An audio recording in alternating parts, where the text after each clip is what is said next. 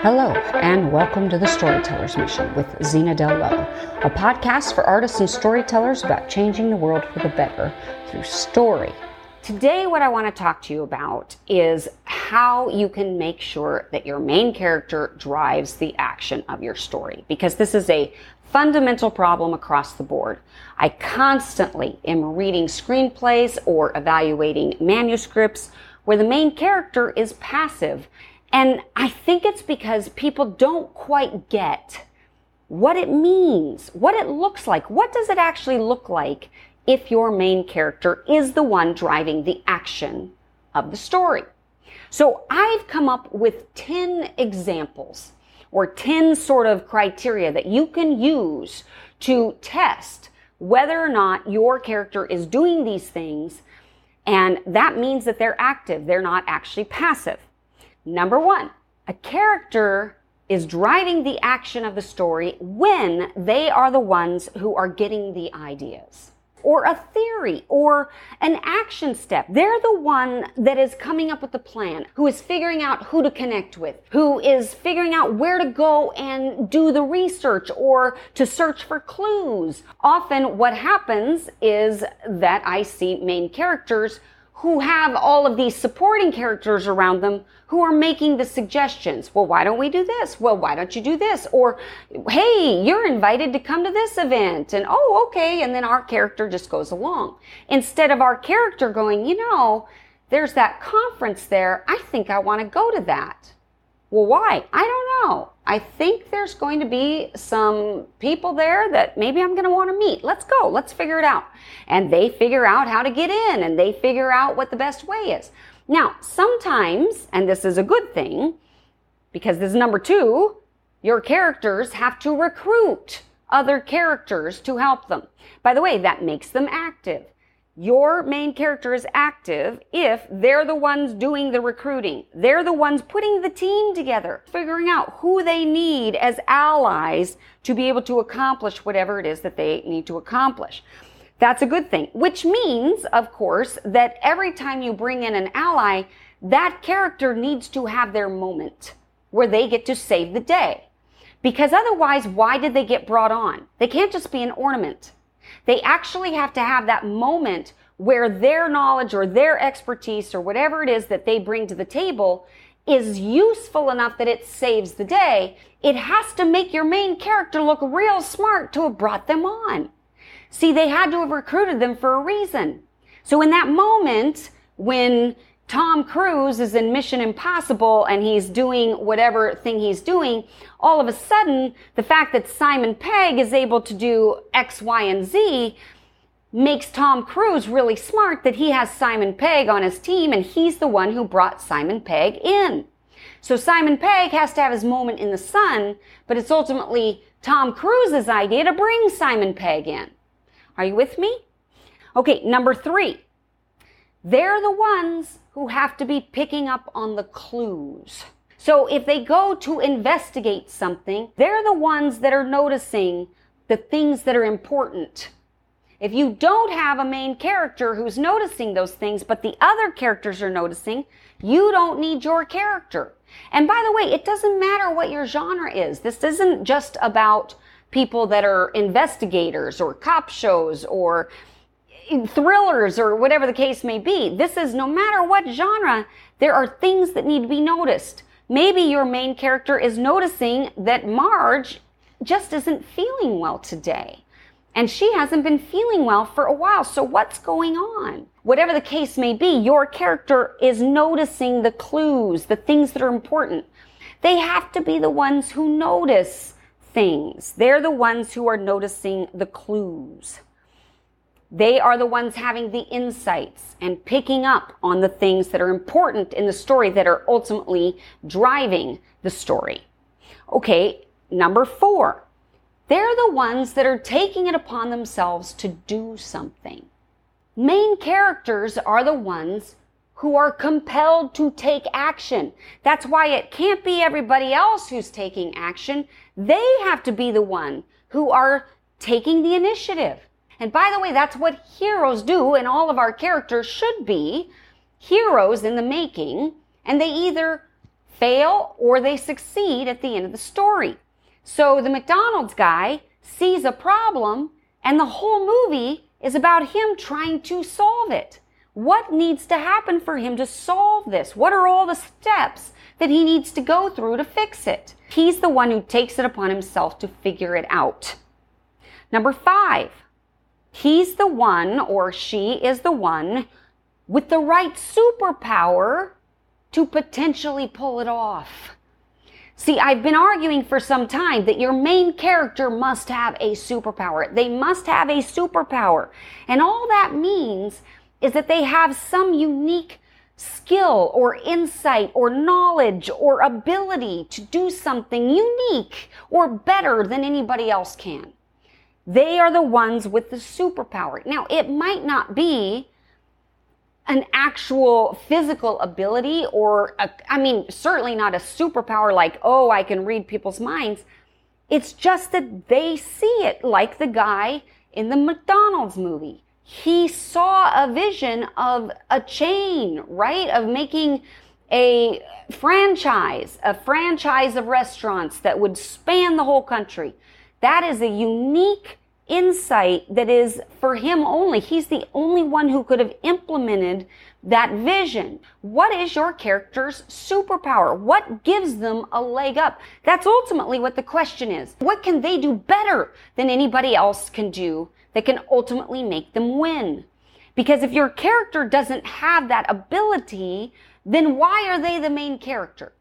They have to be there for the thing to turn out right. If they're not there, it's just not going to work. So what is their superpower? And it's because of that that they're the ones seeing the insights. And it's because of that that they're the ones recruiting the right people. And it's because of that that they're the ones taking action and picking up on the clues and getting the ideas and finding ways to implement their vision. Okay, number six. They're the ones making choices about what to do next, where to go, who to talk to, what problems might come up. Or they, of course, recruit the expert who then they are smart enough to go, hey, what are the potential problems before we open up this hole that we can alleviate? But this also brings us to number seven. They are the ones who are influencing the events of that world, even if they're not in charge. See, that's the thing. Our main characters aren't always the ones that are in charge. A lot of times, they are taking orders from other people, and that puts them in a tricky situation. The problem is you can't have a passive character simply because they're not in charge. A great example of this is the new Maverick movie with Tom Cruise he is still at the same low level that he always was. He never advanced in rank.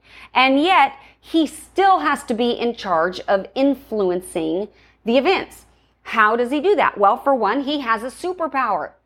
He is one of the top three skilled pilots, maybe in the entire world. One of the only guys who could maybe plan the particular mission that he's being tasked with which is why he's put in charge and he thinks outside of the box. See, that's the thing. Not only is he skilled enough as a pilot, but what gives him his real superpower is that he doesn't conform. It actually gives him a leg up. He doesn't think like the powers that be. It's also what kept him from advancing in rank. But in this particular case, that's the guy you need. He's the guy with the superpower to pull off the mission.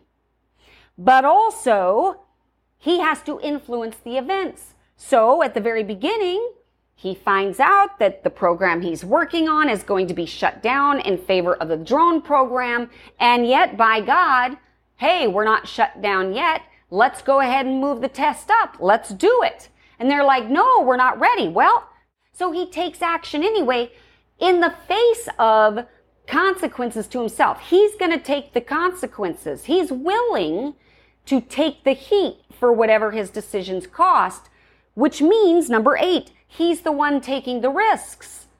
The stakes are high, but it's going to cost your character something personally to take that action.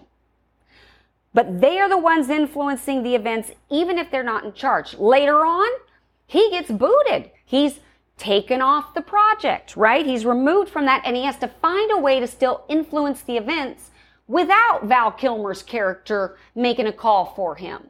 He's got to be the one who takes action. He's got to figure out how to make himself indispensable now.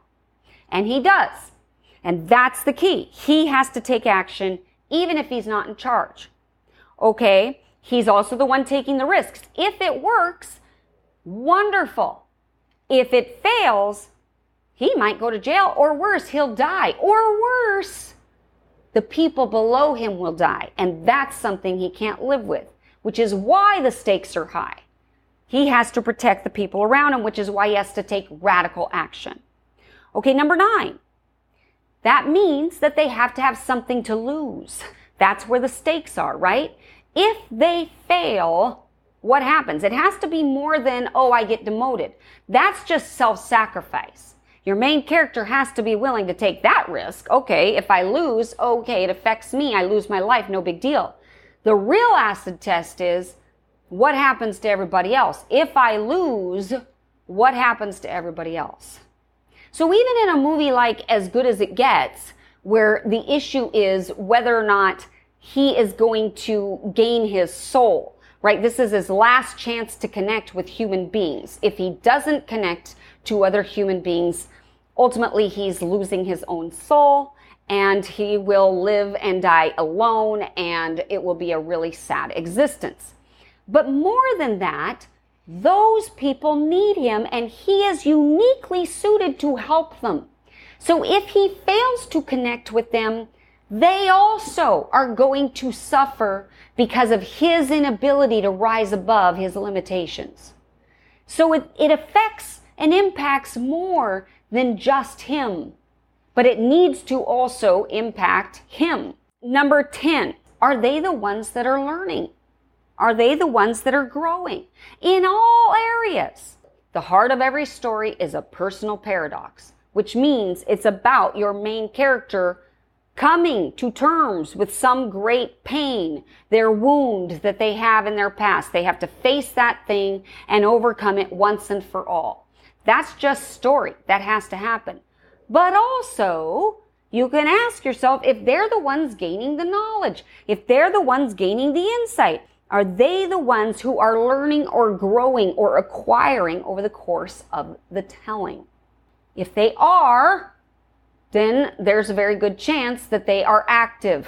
It can't happen because they're passive. It has to be directly as a result of the steps that they are taking your main character has to be making choices. They have to be taking action steps. They have to be seeing things that need to be done and then figuring out how to do them. Even if they're getting contrary orders, which often is the case, because what that does is it just raises the stakes and now the risks are higher because if they fail, they're in big trouble, but so is everybody else. The point is your main character is the person who is driving the action. They're the ones making sure everything is happening, making choices, influencing events, taking the risks, getting ideas, figuring out the clues, acquiring the team, acquiring the skills, acquiring the weapons. They're the ones using their superpower to solve it or to save the day. Those are the 10 things that you're looking for in your story to make sure your main character is driving the action of the story. Okay, I hope that this has been helpful to you. This is, this is good stuff here. This is good stuff. you want this. This is really, really key stuff for you to look for and to compare to your own story and make sure that your character is doing all of these things, all of it no matter what your genre or the type of story you're telling. If you benefit from this podcast and you listen to it on a regular basis, can I just ask you to consider contributing financially to the podcast to help keep it going? If you've been listening to the podcast for a while, you may have noticed we have been experimenting over the last couple of weeks with something called Buzzsprout ads. And that is where we agree to let other podcasts advertise on our show to promote themselves to you in exchange for, you know, pennies, basically. And what I've realized after experimenting with that is that I'm just not interested in doing it. I don't like doing it. I don't want to interrupt our momentum. I really value the time of my listeners. And the workaround there is either to find sponsors or to have support from the listeners themselves. I'd love to have sponsors, but unfortunately, we need more listeners for some of the bigger sponsors to come on board that would actually be able to financially support the show. So, in the meantime, I'm asking for some listener support. If you feel so compelled, then please do contribute what you can, what you will, by going to that PayPal account and donating there.